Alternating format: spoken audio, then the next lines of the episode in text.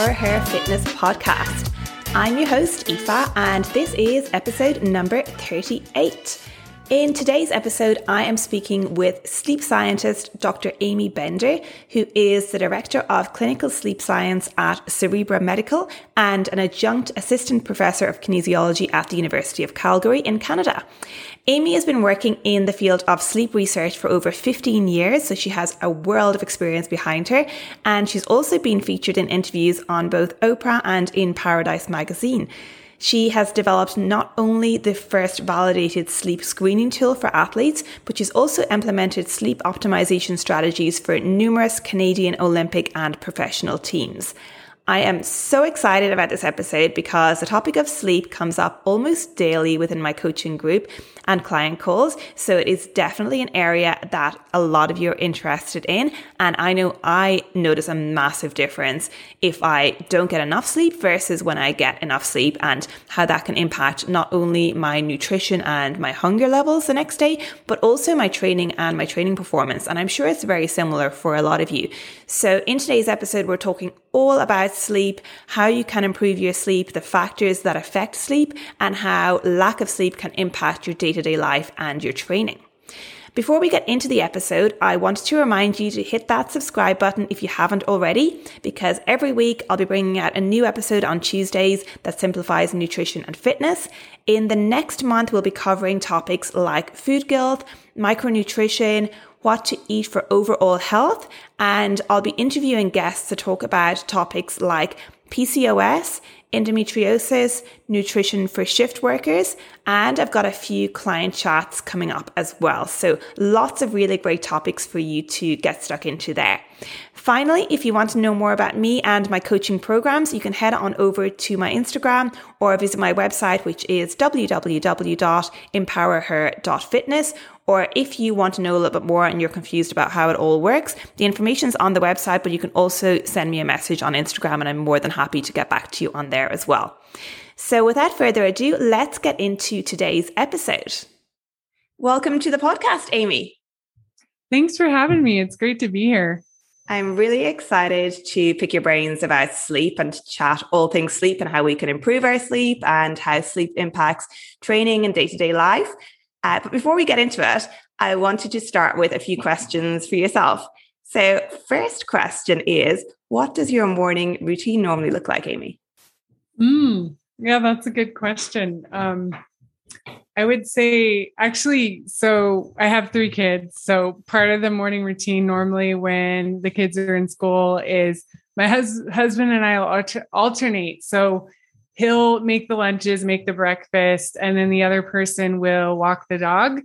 Um, so we kind of alternate uh, every morning as to who's uh, who has what responsibilities. So that's definitely a part of my morning routine. Um, i will try and do like a 20 25 minute kind of cardio um, no weights or anything like push-ups different exercises as a part of my morning routine and um, yeah and then i start work pretty early so i start at 7.45 so i usually kind of just i uh, love a decent breakfast and I'll just basically eat my breakfast as I start my first meeting. Um, so yeah, nothing, nothing too crazy. And um, with kids, it makes it a little more challenging to kind of do what you want. Yeah, that's true. But sounds like a pretty, pretty good morning routine. um, next question for you. Uh, what was the best book you've read recently? Um, I actually, it took me a long time, but I read The Girl with the Dragon Tattoo recently. Um, I like to have a book by my nightstand or on my nightstand to just read before bedtime. And we can talk about this, but um, reading has been shown to kind of activate that parasympathetic nervous system, that relaxation system. And so I like having that book there. And even if it's really late, like if I'm getting to bed a little bit later, I'll still try and read a few pages just to kind of relax me and get into a routine uh, to help me fall asleep a little bit better. Yeah, I've started doing that recently as well because, yeah, I read everywhere that uh, reading before sleep helps your sleep. And I can definitely say it has helped. So we'll definitely talk some more on that. And final question of these three Are you a coffee or a tea person, Amy? I am a coffee person. However, I am a decaf coffee person. I was wondering so, about that, all right. yeah. Um, you know, I went through graduate school. I had uh, three kids along the way. Uh, so I had my son um, during my PhD, I had my daughter during my PhD, and then I had my third child um, during my postdoc. And so I was really drinking a lot of caffeine um, with grad school and kids, young kids. And so finally, at about kind of the six month mark, when my youngest was about six months, I was like, you know, I'm going to try and just go decaf and see what happens. And uh, I noticed a really big improvement in my sleep. And of course, it took a few weeks to kind of transition out of caffeine but um, I really enjoy the ritual and the taste of coffee, and I can still get that with with decaf. And so, a lot of times I'll I'll be drinking decaf coffee, um, or sometimes if I'm feeling really crazy, I might get a shot of caffeine in my uh, coffee drink. But yeah, I'm definitely a coffee person. Do you think even drinking coffee like early in the day in the morning has an impact on a person's sleep? Well, it, really depends on how you metabolize caffeine. There are slow metabolizers of caffeine where it could take up to 12 hours to, you know, maybe even longer to get that out of your system. Um, so, and for other people, it's not a big deal. It's not a problem. Although I would say there's been some work to show that subjectively people can, they say, okay, I can drink a coffee at 7 p.m. and it's not going to impact my sleep. But um, in reality, when we do look at their sleep quality, it, it, it is impacted potentially. So, um, yeah, it, it's tricky to be able to test that without looking at your sleep objectively. Um, so, my kind of advice is well, what happens when you don't do it? Do you notice a difference? And, you know, if you do notice a difference, then maybe you want to um, drink caffeine a little bit more strategically. And if you don't really notice the difference, then maybe you are potentially that fast metabolizer of caffeine. Um, there are ways to test that too. So with a saliva sample, you can send it into like a nutrigenomics uh, company, and then they can tell you what what type of caffeine metabolizer you are. And of course, there's many different genes related to that. Um, so it's not just one particular gene that tells you how you metabolize caffeine. It's a bit more complicated. Wow, very interesting. Well, I guess the easiest way probably then is just to trial decaf or not having coffee for a period of time and just see what difference it makes. Mm-hmm. Yes, absolutely.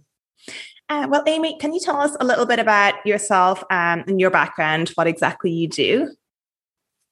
Yes. So I um I'm a sleep scientist. I started in the sleep field about 15 years ago where I was a sleep technologist working for a sleep deprivation laboratory, a research laboratory. So that was really excited exciting for me. Um, I would hook up participants with all these various electrodes and we, we would see the physiological signals on the screen and then it was just so interesting to me to see these different states of sleep and how, um, you know, non REM sleep look differently from REM sleep. And we would see those rapid eye movements occurring during REM sleep. Uh, so it was really quite exciting. And the studies that we were doing were interesting as well. So we did a 62 hour sleep deprivation study where people had to stay awake for two full nights without sleep. Um, and so that really got me interested in the sleep field. I ended up getting my master's and PhD in experimental psychology while working at that sleep lab. Um, and then did a postdoc at University of Calgary. So I'm originally from the US, um, got my degree at Washington State University, and then went up to Canada for a postdoc to work with elite athletes and their sleep in Canadian Olympic team athletes. Um, and then after that, I worked for a counseling center. So I was the main research scientist at the counseling center and really interested in how can sleep interventions better impact mental health. Um, and then after that, I have currently been in a role at Cerebra as the director of clinical sleep science, which really it's sleep full time. I'm able to work with athletes in their sleep. It's really an, an amazing opportunity for me. And um, we have we are a sleep technology company. We're a startup, so we're working on different ways to improve diagnosis and treatment of sleep disorders like insomnia and obstructive sleep apnea.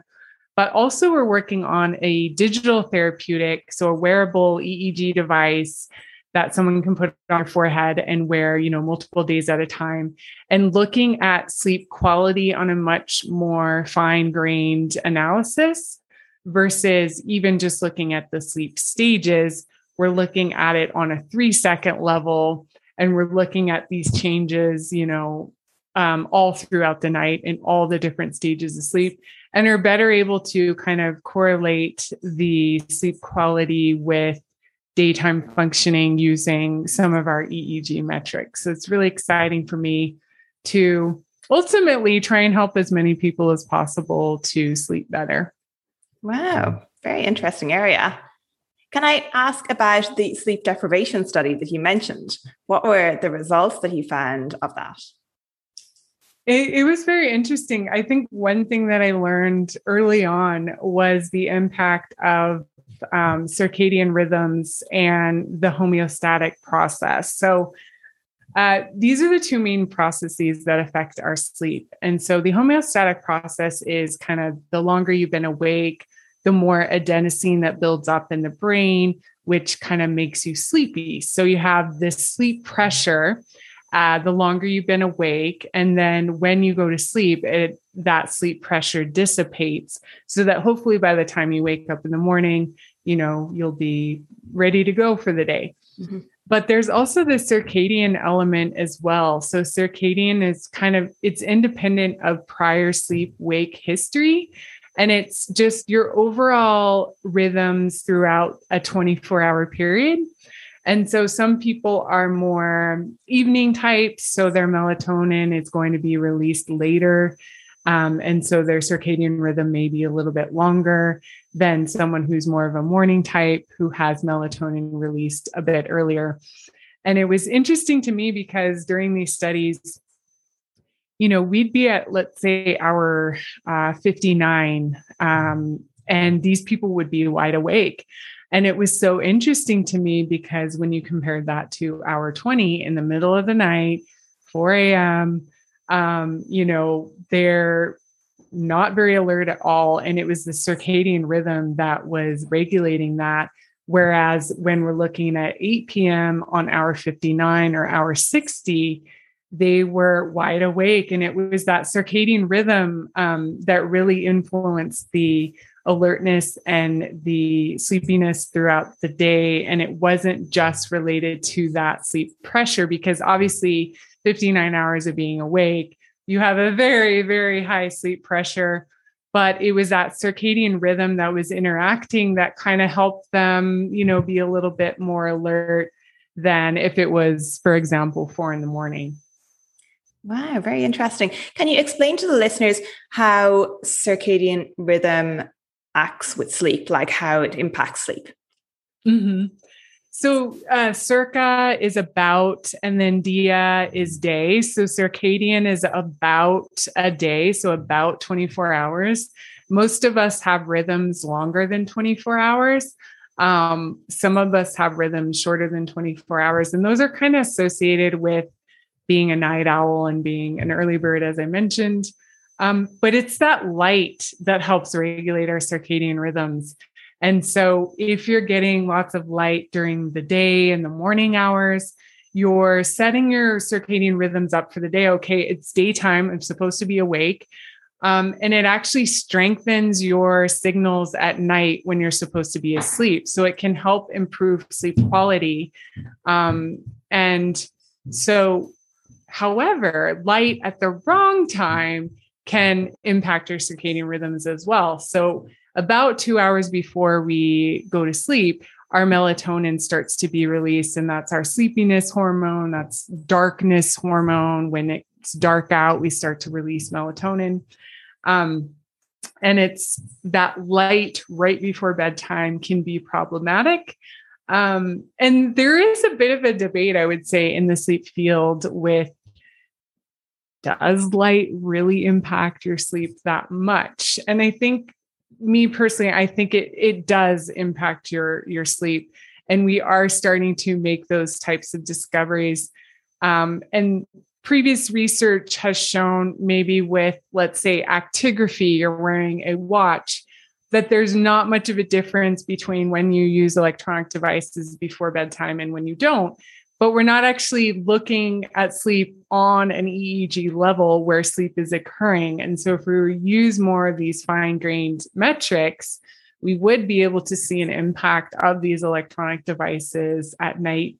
And I was actually just meeting with a circadian researcher yesterday, and um, he he's developing a new device, um, and he's actually based in Monash. Sean, Dr. Sean Cain, uh, developing a light device that can capture your light history throughout the day. So you wear it on your sweater, your shirt, and um, it's able to kind of track the light that you're getting throughout the day. And eventually, they want to be able to make recommendations and um, be able to tell someone, okay, it looks like right before bedtime, you're getting this huge light, you know, you're turning on those bathroom lights, you're brushing your teeth. Um, and he was telling me that they're finding that that light before night, typically with the bathroom lighting and the bedroom lighting, do impact people's sleep, especially during that first sleep cycle. Um, so yeah, I guess long long story short, um, light does impact our circadian rhythms, and it's really important to get that light timing right. Getting a lot of it during the morning, and then also trying to eliminate some of that light um, at night, closer to night. So before bed, people should be like spending less time, I guess, on electronics and have less severe lights turned on in the home in order to improve their sleep. Yes. Um, so dimming lights, if you can, if you have that option, um, more of a yellow, uh, orangey hue type of light, because the I didn't mention this, but blue light is the wavelength that we're most sensitive to. Our circadian rhythms are most sensitive to. And that is the light emitted from our LED lights, for example. I mean, there's a full spectrum, but uh, blue light is an element of that. And blue light from our screens and our devices are um, what our circadian rhythms are most sensitive to. And so that's what we need to be aware of but also it's about the content that you're watching as well. So it's not just about the light being emitted from the devices, but it's also are you watching the news right before bedtime? You know, it's about that content as well, um, which can be problematic. Okay, yeah. And can you explain for the listeners a bit more about the various stages of sleep, like what happens early in the night and what happens later in the night in regards to sleep cycles? There is non-REM sleep and there is REM sleep. So sleep is divided into kind of these two categories. Non-REM sleep is um, happening. There are three main stages occurring within non-REM sleep. So there's stage one, which is the lightest stage of sleep. There's stage two, which takes up about 50% of our sleep time across the night, um, and maybe would be considered a lighter stage of sleep. And then stage three is the deepest stage of sleep. So that's where big slow waves are occurring, slow wave activity. This is where growth hormone is being released, tissues are being repaired during that sleep stage. Um, and then we have REM sleep as well. So rapid eye movement. So non REM, non rapid eye movement sleep. And then REM is rapid eye movement sleep. And REM sleep is where you're dreaming typically, although we can dream in any st- stage of sleep. Um, REM is where you'd wake up and you'd remember your dream. Um, and a lot of memories are being encoded during REM, REM learning is occurring, etc., as well as during um, slow wave sleep or deep sleep as well, that stage three. And so we cycle from non REM to REM in about 90 to 110 minutes across the night. So we'll start off in that lighter stage of sleep. So stage one, get into stage two, um, may go back up to stage one to get into stage three, that deepest stage of sleep, and may cycle through stage two, stage three, but have a lot of that stage three, that deepest stage of sleep occurring in the first half of the night. So usually within the two, the first two sleep cycles of non-REM to REM is where a lot of that deep sleep is occurring. And then as the night goes on, you know, although we do cycle from non REM to REM in 90 to 110 minutes, um, we do have a lot of our REM occurring in the last half of the night. So the REM periods get bigger as you go on um, during the night. And interestingly, I think during the pandemic, people shifted their sleep schedules a little bit later and um, were able had more flexible schedules. They weren't having to commute into work, so they were going to bed a little bit later sleeping in a little bit later and getting, you know, around 10 minutes more of sleep per night on average. And what we found, you know, what the research found was that um, they were dreaming more. They were reporting that they were dreaming more. And I think that probably had to do with maybe a little bit more sleep but also potentially kind of shifting their schedule a little bit later, which meant that they were, you know, dreaming more in those morning hours, probably getting more REM sleep um, in the last half of the night. Is there a correlation between dreaming more and better sleep quality then? That's a good question. I mean, that is something we're interested in as well. And we have metrics to look at sleep quality within REM sleep, sleep specifically. Um, because currently there's, uh, it's called delta power, slow wave activity. Um, so this is kind of the amount of power within these waves occurring during the deepest stage of sleep, stage three. Um, and they measure it across non REM specifically, but they just kind of forget about REM. You know, there's not really, it's like uh, this delta power is a function of sleep quality and it's been it's been a good metric so far but we're kind of ignoring a lot of what's occurring during REM sleep and so one of the metrics that we have odds ratio products so ORP we're looking at this uh, sleep quality within REM sleep, which is really interesting for us. Um, so yeah, it's it's a good question. Um, typically, yeah, I, I, actually I don't know if um, more dreaming is related to better quality sleep. I would say I would lean towards yes, that would be the answer because you are um, potentially sleeping more and could be dreaming more at the end of the night. Okay, interesting area. And is there an optimal number of hours sleep that a person should be aiming for? Yes. Uh, so adults want to aim between seven and nine hours. And as you um, get younger, so teens would be more like eight to 10, school age children be, would be more like nine to 11. Um, and so the younger you are, the more sleep that you need. And then the older you get, the less sleep that you need. However, you do want to try and hit that minimum seven hour requirement. Um, and it's it's tricky. Like I don't think we we need to do a lot better in this. I mean, seven to nine hours, that's a huge range. You know, that's two hour range where um, this is the recommended amount. And it is it is challenging to try and figure out the amount of sleep that you need but i think um, we're working on that on an eeg level to see like are there characteristics in the brain that is telling us okay it looks like this person has um, met their sleep need and they could wake up now. Um, but obviously we don't have that technology in play just quite yet for the general public so I would say if someone is waking up without an alarm, that's probably a good sign that you're getting enough sleep, that you're getting good quality sleep, that the timing of your sleep is, is great. Um, also potentially how how different does your sleep look like on the weekends?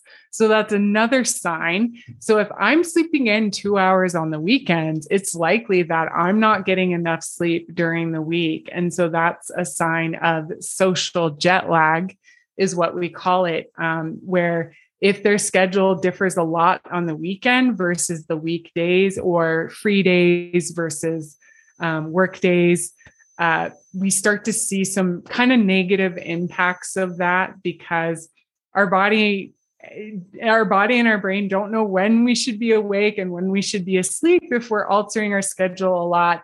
So that's a really important tip for people is to try and keep your sleep schedule as consistent as possible. And what i'm finding in the research is around 90 minutes. You know you want to be pretty similar as much as you can. But if, let's say, on the weekend you sleep in for 90 minutes, it's not a big deal. Um, but going beyond that time and time again can be a bit of a problem. That was actually going to be my next question about, um, you know, keeping your sleep schedule consistent, uh, because I have read that. And a question that I have following on from that is, um, say if a person isn't getting enough sleep during the week and then they sleep in at the weekend, can you recover that sleep debt that you've missed out on during the week? Or is it better to just consistently get enough sleep every day? I mean, ideally, you want to get as consistent of sleep as possible, but realistically, you know, that doesn't happen all the time. Um, so I do believe that you can make up for lost sleep. And I do believe that you can actually bank sleep leading into sleep deprivation. And the research has kind of confirmed that that if you can get more sleep leading into, let's say, a travel where you're going to be struggling with jet lag, um, you're going to be sleep deprived because you have an early morning flight, or for athletes, if you have an important competition and you may not sleep well right before the game, um, getting more sleep and extending your sleep a little bit leading into that competition or jet lag is going to help you perform better than if you were to get your normal amount of sleep. Um, but there are sleep scientists out there that say you can't bank sleep, you can't make up for lost sleep. I think it's a matter of almost semantics. So paying off sleep debt versus banking sleep and getting it in advance. I think it's all the same thing. But the research is really clear that you can do that. You just don't want to do that too much. And, you know, as I mentioned with social jet lag, um, they found that inconsistent sleepers, they looked at college students and those who had very inconsistent sleep schedules versus those who had a regular sleep schedule. Both groups had the same amount of sleep but it was the inconsistency that was the difference. And they found that those irregular sleepers had poorer grades, they had more mood disturbances, they, um, you know, had more metabolic problems, and so you you do want to um, make that, I guess, the exception more than the rule. Um, preparing for some of these important events, yes, um, but to do it on a weekly can you know sleeping in three hours on the weekend is probably not a good idea. Okay going back to what you mentioned there about the negative effects of inconsistent sleep can you elaborate a bit more for the listeners on what impact lack of sleep can have on say cognitive performance and training performance? Yeah um I I usually I'll do a presentation for athletes and I'll um, mention a few of these things that can impact their performance. Um, one would be reaction time. I think that's a big one. So lack of sleep can cause slower reaction time. It can increases lapses in, of attention. So where you're kind of zone out for a second. Um, and so the research has shown that's pretty clear. It can also impact decision making, in particular, um, allow you to make riskier decisions without even realizing it. So there's been some studies showing that sleep deprivation increases the amount of risky decision making. And when they ask these people, do you think you're making riskier decisions? They report that not to be the case. So they're making these riskier decisions without even realizing it is is one um, which in the context of certain sports you know such as like freestyle skiing or um, half pipe et cetera i think i think that could really make a difference um, in in their performance potentially. Um, as far as other other um, impacts so uh, growth hormone testosterone are all impacted by uh, sleep loss as well as, you know, ghrelin and leptin, those appetite hormones in particular. So with sleep loss, we see a decrease in leptin, kind of that feeling of being full. We see an increase in ghrelin, the feeling of being hungry with sleep loss. And actually, there's about a 400 calorie increase with sleep deprivation in in a lot of these studies that we're seeing. So those changes in appetite hormones then lead to craving more fats craving more sugars. Um, and actually uh, also can, can I can never pronounce this, but canon cannabinoids um getting the munchies literally like they see increases in the brain in in those um neurotransmitters. So yeah it is it, it can be very impactful for an athlete to optimize their sleep which then leads to better nutrition better decision making, uh, quicker reaction time, and overall just better physical performance. Mm-hmm. I find it very interesting that some people never struggle with sleep and you know they can easily sleep like eight hours a night never have problems falling asleep whereas there are other people who um, just the slightest change will impact their sleep and I'm guessing a lot of people listening to this podcast episode on sleep probably fall into the latter category and maybe have some struggles with sleep. So, do you have any pointers for people to help with, um, say, if people are struggling to fall asleep or people who struggle with staying asleep, you know, maybe waking up too early in the morning? Anything they mm-hmm. can be doing in their day to day life or any supplements they should be taking? Yeah. Um, well, I think having a kind of suite of um, like almost like a middle of the night routine that someone could do to include a cognitive technique. So, getting their thoughts off of being wide awake uh, would be important, doing some breathing techniques. And then, if about 20 minutes has passed and they're still not falling asleep, the best thing to do would be to get up out of bed and do a relaxing activity in low light, such as reading a paper book in low light. Um, and so for me, I have a three year old and he will wake me up occasionally during the middle of the night and I'll be wide awake and, um, you know, really trying to get back to sleep. So for me, I do the four, seven, eight breathing technique. So you breathe in for four seconds, you hold your breath for seven seconds, and you breathe out for eight seconds. You repeat that four times. Um, the important part here is that you're breathing out longer than you're breathing in, and that helps activate the parasympathetic nervous system. So you could even do something like snake breathing, where you breathe in and then hiss out because it's a lot slower coming out. So having a breathing root, uh, technique in your toolbox would be a good thing to implement when you wake up during the middle of the night and even when you're trying to fall asleep and you're having issues but also doing a cognitive technique. So for me, I like the cognitive shuffle where I think of a word such as bedtime and I imagine all the objects that I can that start with that first letter. So B, ball, baby, bus, banana. And I'm imagining these objects as I'm thinking of them as it relates to this letter. Then I move on to the next letter when I can't think of any more. So E, eagle, egg, ear. Then you move on to D and so on. Um, and so that really helps take your mind off of being awake. And it also, as we fall asleep, we do see these kind of images in our brain. So it helps kind of simulate that as well. But of course, there's times where even those two techniques work. So I'll get up out of bed, I will do a relaxing activity. And there's times even where I don't even return back to bed because I'm not sleepy enough. And in those instances, I will schedule a 20 minute nap to help get me through that sleep deprivation. And napping is really, really great, uh, especially after a poor night's sleep. I'm not going to one thing I will do is avoid uh, caffeine because I know that could exacerbate the cycle. So if I wake up, have a bad night's sleep, I'm not going to be going for that venti, venti, you know, coffee. I'm actually going to purposefully avoid caffeine so that it will help me fall asleep, help me relax that night. Um, so yeah, having those techniques is is really important. I think also keeping in mind how how long has this been occurring so has it been been occurring is it occurring 3 days per week has it been occurring for at least 3 weeks you know, um, and it, it, are you waking up three times during the night? There's kind of this rule of three. And so, if that's the case, you probably want to get help from a sleep professional and not try and solve it on your own.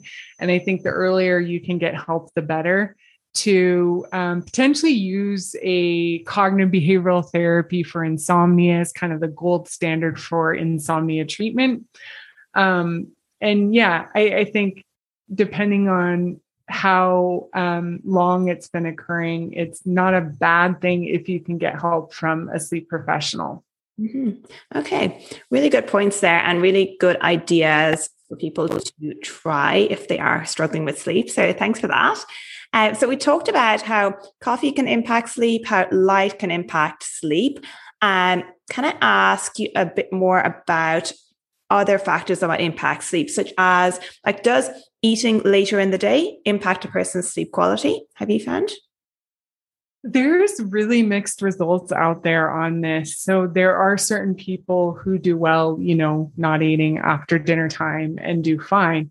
But there are other people who it could be waking them up during the middle of the night because of low glucose levels potentially. So for other people, a snack, a you know, um, hundred calorie snack before bedtime is going to be really much better than fasting for long periods of time before bed. So I think it's it's individual and in there was one study I think in um, it was rugby athletes, I believe, and they found that um, indeed there was poor sleep quality in those who didn't eat past dinner time. So I think depending on the person as well, if you're consuming a lot of calories, or sorry, if you're exercising a lot during the day, you know, it could be that that snack before bedtime may be beneficial for blood glucose levels. Um, you know, and prevent wait, having you wake up during the middle of the night. But again, it's it's really individual. Um, mm-hmm. Oh, you mentioned uh, sorry, you mentioned supplements previously in your in your last question. Um, magnesium. I've actually done a lot of research into different supplements because full disclosure, I am on a scientific advisory board for a supplement company, and they are developing a sleep product and so I did do a lot of research into um, different supplements, and actually, magnesium is one that a lot of us are very deficient in and could be leading to awakenings during the middle of the night. So that's something for people to look into as well is and your magnesium levels, potentially supplementing with that. Uh, also, tart. Sorry to interrupt you. With oh, magnesium, because there are a few different types of magnesium, is there one in particular that is more effective for sleep? Yes, actually, magnesium glycinate. So, glycinate on its own um, has been shown to improve sleep quality. And so, magnesium glycinate is my go to when it comes to magnesium because it's also easier to, to digest as well. There isn't as many like gastrointestinal symptoms related to that one. And the glycinate itself has been shown to improve sleep quality. Okay. Other supplements that I've heard of in relation to sleep would be like passion flower and lemon balm. What are your thoughts on those ones? Oh, you know, I I looked into those and I think there there are a lot of mixed results within the literature so i think some some studies well number one, there's not that many studies out there, mm-hmm. but of the studies that are out there, they're a bit mixed results. So there may be kind of individual differences in how someone reacts to those particular um, herbs. Okay. So magnesium, you said, is a good one. Is there anything else that you've researched that you found is quite good with regards to sleep? Yes. So tart cherry, tart cherry actually I found a lot in the research to improve sleep quality. And especially there's been some research in people with insomnia, and they find that on average their sleep will increase by 60 minutes, I think was one of the studies uh, of what they found. And I think um, you have to be careful though um, about the quality, you know, of course, supplements, there's a lot out there that's not very good. So I think you have to be aware of that. But in particular, tart cherry concentrate has been shown to be good, as well as um, tart cherry juice with these Mont Montmorency um, cherries. So that would be something someone could look for. And then melatonin too, I think in certain instances. And again, um, you do have to be careful about the brand that you're using. And also the fact that you don't need a lot of melatonin. So a physiological dose, so what our body would be naturally producing would be about 0.5 milligrams of melatonin. And for me, I don't go beyond, well, number one, I don't really use melatonin unless I'm using it for jet lag. But for the people I'm working with, um, I wouldn't go beyond three milligrams. Um, and I've actually worked with an NBA team who um, they were giving their athletes, you know, 10 milligrams of melatonin, which is a, a large amount of melatonin. And so people should probably try and limit the melatonin that they're using and avoid you know i typically don't go beyond three milligrams um, yeah so something to to look out for would be magnesium melatonin and potentially uh, tart cherry juice which helps naturally produce melatonin Okay, awesome. And I guess, um, as always, to consult their health professional if thinking about supplementing as yes, well. Yes, yes. I'm not a, um, I'm not an MD. I'm a scientist. So yeah, yeah, for sure. Um, and a final question for you then is um, this is just a, a, question that came in from a listener actually. Um, so Matthew Walker's book, Why We Sleep. Um, do you have any thoughts on um, that book and you know what he says about um, people sleeping less than seven hours and how negatively that can impact their overall health? Well, there has in that first edition of that book there were a lot of mistakes occurring within that book um, and a lot of exaggerations based on the research. Now i know he was working on correcting that so i think in the current in the current edition which i haven't actually read um, i think a lot of those have been corrected. Um, so yeah, I mean, it is interesting. He is a person who doesn't believe you can make sleep, um, doesn't meet, doesn't believe you can make up for lost sleep. Um, but you know, let's take parents for example. They are fully sleep deprived when you have a newborn baby, and yet they're not um, dying sooner than someone else. You know, so I think we have to kind of keep it in context and even people with insomnia, there's been studies to show that they don't die quicker or have poor mortality rates versus those people without insomnia. Um, so, yeah, I think we have to kind of take it with a grain of salt. And I think we're talking about very long term chronic sleep deprivation where we start to see a lot of these diseases pop up for example or quicker mortality. You know there there is research to support that short sleep duration is is related to mortality versus someone who's getting between seven and eight hours of sleep for example. Um, but i think it's more of that long-term chronic sleep disturbances that can lead to a lot of those issues and that's not to say that we shouldn't be prioritizing sleep. I think we should, and it helps our mood and our performance and our daytime functioning, et cetera. But a poor night's sleep here or there is not going to break you. I think that's a great point to end on because I do think that, you know, the more research there is done on sleep, the better, obviously, but people can take it to the extreme as well, where they start to really get worried about uh, the quality of their sleep, the impact their sleep is going to have on their health, and maybe just become a bit more anxious around sleep because of that. Whereas what we need to do is just take a step back and understand that, yeah, sleep is important. You know, do what you can to optimize your sleep, but not to be overly focused on trying to be perfect about your sleep either. Mm-hmm. Yeah, which we didn't really talk about uh, wearable devices, but I think that can play into that as well where people will become obsessed with what their wearable is telling them when in reality these wearables are not very accurate um, now that's not to say that there's no utility in using them i don't i don't think that's the case but i'll get people messaging me all the time you know it looks like my deep sleep is 5%. Like, what should I do? Or my REM sleep is, you know, only 10%. Like, what happened? I only got five minutes of REM during the night. And, you know, I could guarantee that if I hook them up to an EEG looking at their brainwave activity during the night, that they would be having more than 10 minutes REM um, during the night. And so the wearables have been shown to be good for total sleep duration. And certain ones are better at um, capturing how long it takes you to fall asleep. But where they are lacking is as it relates to the sleep stages. So they aren't as good at detecting deep sleep versus REM sleep. And I know they're getting better, but they just aren't quite there yet. So I think it, it can be useful though in um, instances where you're trying different interventions. Let's say you want to test is it better if I snack right before bedtime, you know, just like we were talking about?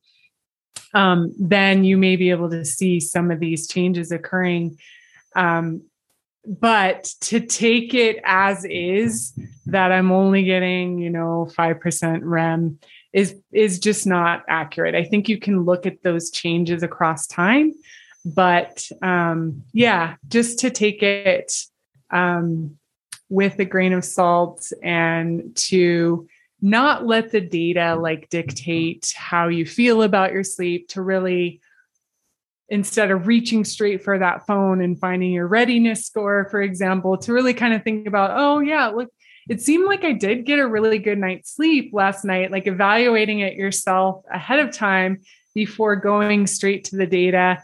And um, just keep in mind that there are some issues with the accuracy, and we don't want it freaking people out and making them more anxious about their sleep. I'm so glad you brought that up because I wear an Oura ring. And when I first started using it, I would always check it first thing, and be like, oh my gosh, my sleep is terrible, my REM sleep. But yeah, as you said, it's better to just look at the, the length of sleep. And I do think um, what you said is true about, you know, it not really being a good gauge of the cycles of your sleep and the length of your REM sleep and so on, because it doesn't, yeah, it doesn't really correlate with how you feel. Mm-hmm. Absolutely. Yeah. Well, thank you so much for coming on the podcast today, Amy. I feel like there's been a lot of really great info there and a lot of um, fantastic advice around sleep. So thank you so much. Yeah, thanks for having me. I love I love getting this information out to people. I think it's really important to educate people on the importance of sleep and uh, yeah i really appreciate you you know doing this podcast and kind of getting great information out to your listeners so thanks for having me uh, and can i ask before you go um, where can the listeners find some more information on what you do so I am um, on social media. I'm at Twitter and Instagram at Sleep for Sport. That's the number four.